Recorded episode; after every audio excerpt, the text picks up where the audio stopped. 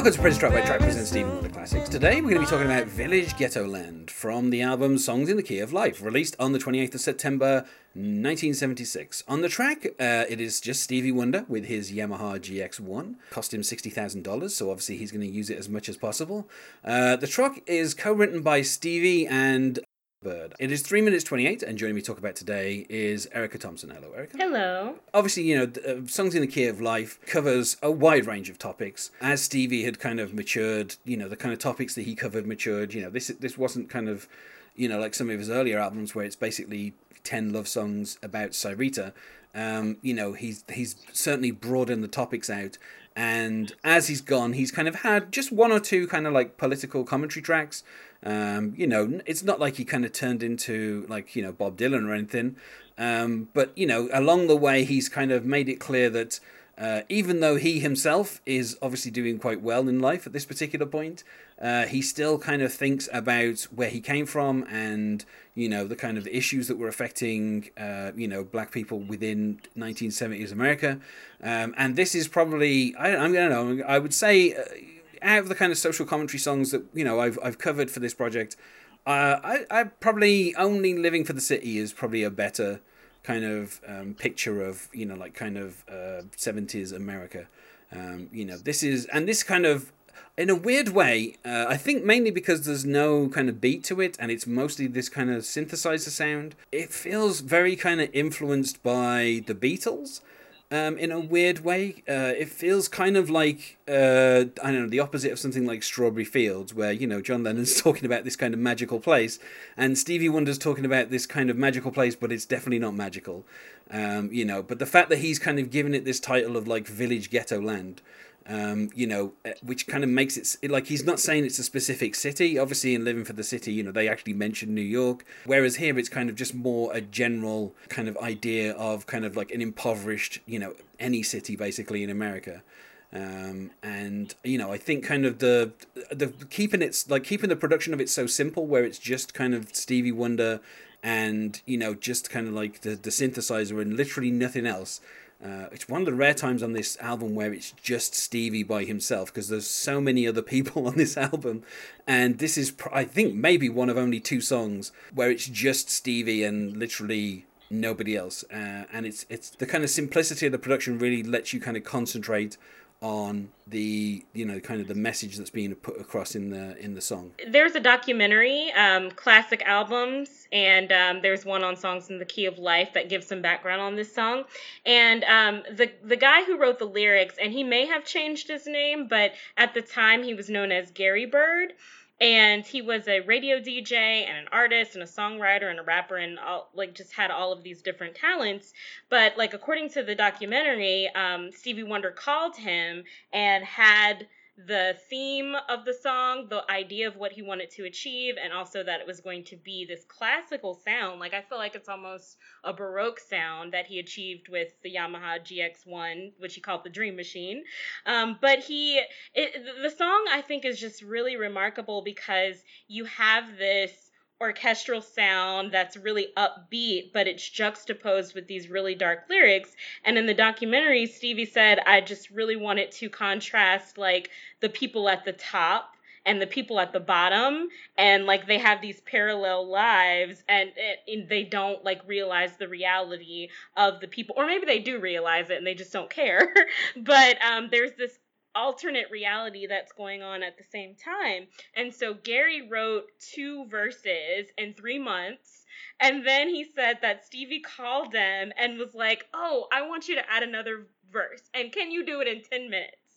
and so he did. I mean, magically he was able to come up with this the final verse, which is so powerful. And he said Stevie called him back in exactly ten minutes and was like, "Do you have the verse?" And he told him what the verse was. Um, so I I just thought that I mean, a that you know Stevie was able to um, just share his vision with someone else and trust them to do the lyrics for him and then that gary in turn was able to come up with such powerful words um, it, it's really an incredible song the kind of the opening of you know would you like to go with me down my dead end street it's kind of like the kind of the invitation to go to this place that sounds like it's not going to be very pleasant um, you know, is I mean, you know, I would have guessed the lyrics weren't Stevie's simply because they have this kind of metaphor.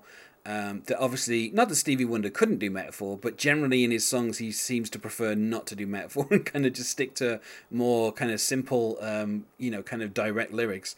Um, and this kind of, would you like to come with me to Village Ghetto Land? And it's like, you know, the the kind of the contrast like you say, between this kind of, you know, beggars watch and eat their meals from garbage cans, and then, you know, at the end of the second verse, he says, politicians laugh and drink drunk to all demands. It's like, you know, uh, uh, yeah, it's like, it's the kind of, the imagery is so vivid, and it does contrast with this kind of, the beautiful sound of the Yamaha GX1, which, you know, like it's so it's like such a kind of really like I don't know how to say it like it's such a really nice kind of sound and um, you know, the the kind of obviously Stevie previously had used the Tonto uh, for the last three albums, um, and he'd kind of abandoned that mainly because the Tonto was gigantic, um, and you couldn't really move it from where it was kind of set. Um, and you know, he went with the Yamaha GX1, which was still quite a big like keyboard. It was like six hundred pounds, or all told. Um, but still, at least it was a bit more mobile, and it meant that he could record in different locations with different musicians, and he didn't have to be kind of stuck um, you know, in one studio. Um, but it, it was like a big. I mean, the Tonto has a very specific sound, um, and the Yamaha GX1. You know, obviously Stevie, like you say, called it the Dream Machine because it is quite a versatile um, keyboard. You know, it had three separate kind of keys. And it meant that he could play the kind of flourishes that he has over the top of this with the kind of string sound underneath like a kind of you know organ sound, and they're both on the same instrument at the same time, and he can basically play like you know three different keyboards if he wants, um, which obviously you know that's the kind of thing that Stevie Wonder could was kind of born to do was play more than one keyboard at once. Um, and you know I, I know I just I, I love the kind of contrast of these kind of very like kind of you know uh, specific uh, lyrics you know um, but stuff like you know broken glasses everywhere it's a bloody scene. It's, it's like you know the, like the, this isn't kind of the general subject that you know stevie has covered up until this point. Even the kind of political stuff that he's done up until this point has mostly kind of been just like a gentle nudge of like things aren't great you know it would be nice if somebody helped people. Um, whereas here you know it, we got this whole kind of you know families buying dog food starvation roams the street babies die before they're born infected by the grief. Like it's it's like so kind of like you know immediate. And then just the kind of sentiment of now folks say that we should be glad for what we have. And it's like like I you, could kind of understand. I, I mean, it doesn't feel like you know the kind of anger that Stevie has shown in some other songs, but certainly you know it's kind of getting a message across. Um, uh, I guess kind of in a in a slightly different way, like kind of kind of bringing you in with this kind of gentle synthesizer sound, and then hitting you with this kind of uh, these kind of very rough lyrics. Um, and you know, I, I, it's just, and also that, as always, uh, I sometimes I feel like I fail to mention this, but Stevie's voice is so kind of like powerful on this track. Um, and you know, I feel like it kind of almost goes without saying that Stevie Wonder is a great vocalist. Like I feel like I'm telling nobody anything new when I say that. Um, but sometimes, like the kind of choices he makes in terms of the vocal delivery, uh, in particular, just the way he kind of says, you know, "Tell me, would you be happy in you know Village Ghetto Land?" Like just the way he says that title um, I don't know. Just it's just kind of such a great kind of combination of different elements. Yeah, um, and I think um, he's a little bit like purposely understated here in his vocal delivery and i think it's because he really wants you to listen to what he's saying. And uh, you know so there aren't any like you know impressive runs as we know that stevie can do. Uh, it's just really really straightforward because the lyrics are so powerful. And you know in the documentary which was made in like the late 90s so about 20 years after this album was released i mean stevie is like you know nothing has changed in society around the world. And again in 2019 we still have the same problems. And one line that struck me particularly um, is killing plagues the citizens unless they own police. And if I mean if you pay attention to what's going on in the US with black communities and the police, I mean it's the same issues and it's like, you know, if black people aren't able to police their own neighborhoods, um, you know, this is what happens. Um, so that's, you know, all of these lines are still like very relevant today and um, just that last that third verse again like the dog food line like really impacted a lot of people when it came out But um, yeah, as you said, babies die before they're born, infected by the grief. It's just like really, really powerful um, imagery in this song. So it's a, it's just it's a brilliant piece. Like having this so early on as well. You know, you've had uh, you know, Love's in Need of Love Today and Have a Talk with God, and then this is like you know the third track in. Um, and it's you know this uh, this first side you know it's pretty like you know the first five songs it's a pretty strong run.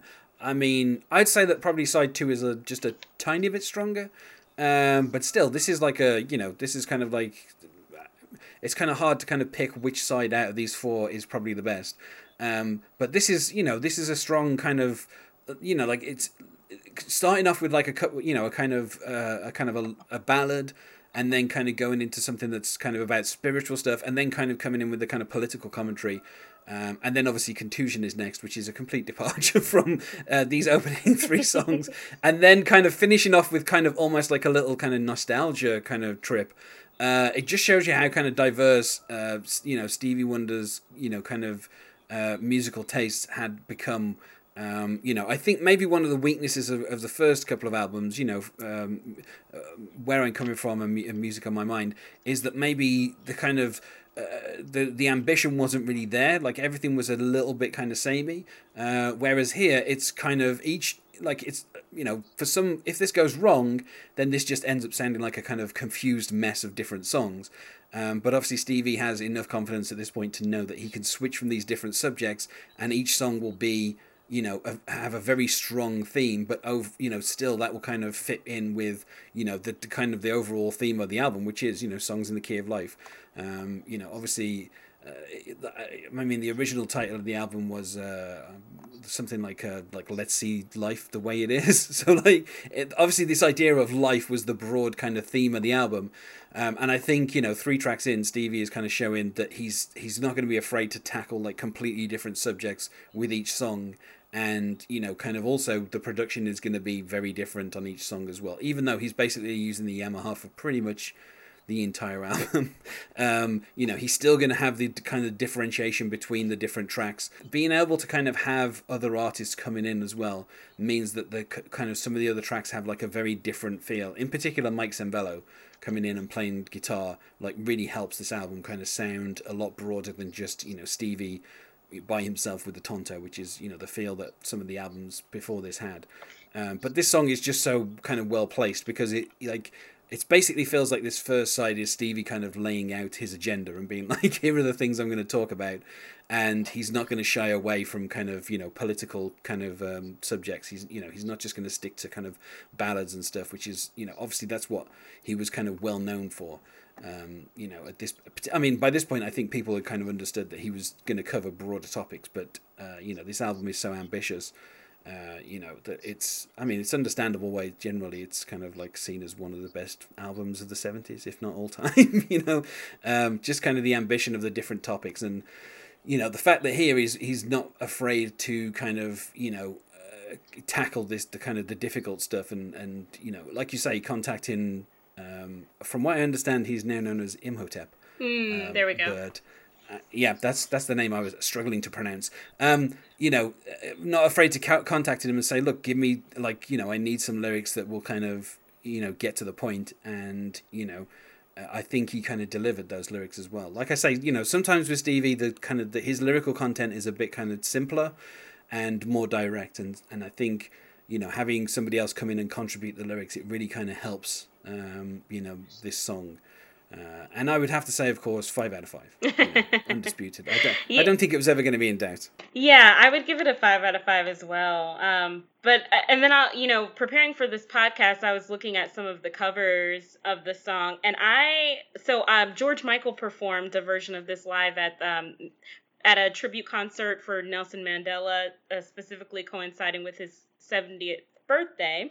And I know I knew that George Michael had done other Stevie Wonder covers, but I had never heard this one. And he did a great job. I mean, he just delivered it exactly like Stevie did, which I think I'm glad he did that. Um, you know, just again to keep the focus on the lyrics. Um, but that but that whole tribute concert, which reached like 600 million people, viewers who were watching it on TV, it's it, like I was reading a little bit about it, and it was just like a lot of things going on, trying to get artists, artists pulling out. And Stevie actually was at that tribute concert, but some of his equipment went missing. So he walked out initially and was like, I can't do it without my equipment, but he eventually came back and did it. Um, but um, I don't know, it was interesting. This is kind of like an aside, but the other two songs George Michael performed were Sexual Healing and If You Were My Woman, which is like a version of the Gladys Knight song with like the words flipped around a little bit. And I thought that those were interesting choices.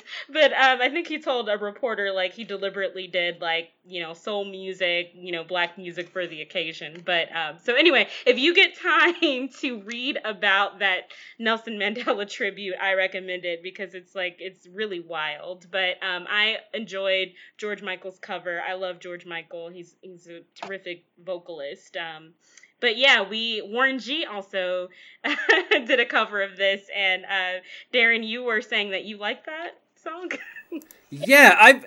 Well, here's the thing. I mean, um, you know, I'm sure everybody of a certain age loves "Regulate" by Warren G. Uh, you know, it's a it's a great song. Um, but I, I I like I understand why he sampled it because it obviously it's got no beat, so he puts a beat under it, which at first I always thought was a bit jarring because I don't think it needs a beat.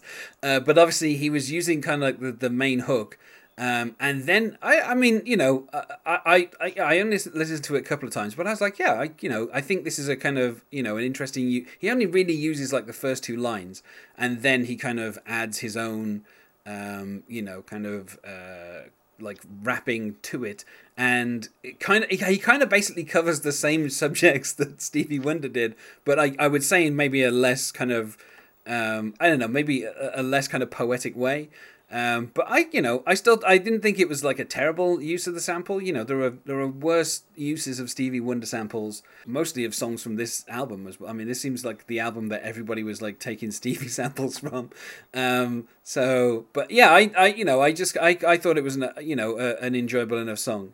Um, but then I, I, I, weirdly enough, like I've never really considered like my place in the East Coast versus West Coast battle of the '90s, um, and I would have to say I think I, pr- I pretty much prefer the West Coast stuff to the East Coast. But I, you know, maybe that's just my personal preference. Maybe that's just why I didn't mind Warren G. I was like, this, you know, this feels like the kind of the stuff that I would kind of listen to in the 90s. I, um, I hated so... his version, sorry. but I, I figured, say I figured that's where we were going. I will say I respect it because again, it's just it just goes to show you that you're dealing with the same issues in society decades after you know Stevie put out this track. So I'm fine with that, but I will not be listening to it again. Yeah, I mean it's funny because it was like it was like twenty years almost after like the, the song came out, um, and then now it's like almost like uh, what twenty five years since that song came out. So and like you say again, the issue is kind of pretty much the same. Um, yeah. Interestingly, uh, when George Michael did perform at that concert, he was introduced by Lenny Henry, who did um, who is a comedian over here. He's a you know he's a comedian actually from close from about five miles down the road from here, uh, where I live. Um, and he uh, he play he performed on the song um, uh, why why did I love you? Is that the name of the song that Kate Bush did with Prince? Uh, Why Do I Love You? I think it is. Mm. Um, that was on Red Shoes, and and Lenny Henry did backing vocals on it. But yeah, so it's kind of weird that Lenny Henry used to do like uh, some jokes about Prince in his routines, and then he worked with Prince on a song by Kate Bush, wow. and then you know. He's there introducing George Michael at this concert for Nelson Mandela. It's kind of, Lenny Henry also did like a he had like a really good Nelson Mandela impression as well. Um, you know, he would. I mean, Nelson Mandela had such a kind of distinct voice uh, Lenny Henry would occasionally do like Nelson Mandela impressions, but the joke about Nelson Mandela that Lenny Henry would do is he would always, you know, he would do the voice, but it would be in situations that would be inappropriate for Nelson Mandela to be talking about. Um, and that was generally the root of the, the gag, was like Nelson Mandela commenting on something that he obviously would know nothing about. But yeah, so it's it's kind of weird that like Lenny Henry was the one introducing George Michael, but I think he was there introducing a number of people that day. Yeah, um, that's but so like you say, the light. Yeah, that whole concert was kind of strange, but that's very interesting. I didn't know that. There was also uh, Fry and Laurie were on there as well. Uh, Stephen Fry and Hugh Laurie, obviously known to Americans as Doctor House, uh, were doing some stand up in in that concert, and uh, you know, I don't know that that that, that entire. The weird thing is, I do kind of remember when that ton- concert took place because uh, I think it was a couple of years after the um, Free Nelson Mandela by like the Specials was like a big um, kind of hit. Um, and I also remember um, the song uh, "I Ain't Gonna Play Sun City," uh, being a being quite a big hit as well about the uh, the resort in South Africa where a number of people, I think Shirley Bassey was one of them who did play Sun City, mm. and for a number of years people were like not happy with Shirley Bassey over that. But you know, people are gonna. I mean, what was Shirley Bassey doing in the eighties? You know, she's got to make money somehow. Um, but yeah, so I, I, I, it's funny because like these days, you know, people kind of, uh, I guess, know Nelson Mandela for the whole Mandela effect, which is just people not willing to admit that they forgot something, um, or they misremembered something. Um, you know, like apparently people thought that Nelson Mandela was dead when he hadn't even been released from prison yet. Mm. so because they weren't willing to admit to themselves that they misremembered something, there's a whole thing about it. Um, but yeah, that concert is kind of crazy. I do, re- I do re- like I, when I watched the the you know the George Michael performance, I was like, oh, I do remember this being a thing on TV, and you know it kind of like being a bit of a big deal because um, it was on the BBC like live for like a, the whole day because it was because it was like such a big event, and I do kind of I do kind of remember it being on TV and being like, oh, okay, yeah, that's that's what that was about, um, and obviously it was kind of like you know the height of the anti-apartheid movement, and it was it was it was kind of weird to kind of I don't know it's, it's weird to think about apartheid in any way, um, like just the fact that it existed within the like you know within the last kind of forty years is kind of crazy. Um, you know, but yeah, that concert's worth. If you can, some of the performances from that concert I remember being quite interesting. So it's worth kind of. I mean, Stevie Wonder only performed "I Just Called to Say I Love You," so I don't feel like that's the best thing to you know look for because that's easily one of the worst songs he's ever sung. um, so, well, let's go to plugs. Uh, is there anything that you wish to plug, Erica? Yeah, so I write about Prince um, at a purple day in December.com, and you can also find me on Twitter and Instagram at Miss M I S S underscore E Thompson. And you can find us for this project on Twitter at Stevie Buggy. Thanks as well for being my guest here today, Erica. Thank you. And otherwise, goodbye.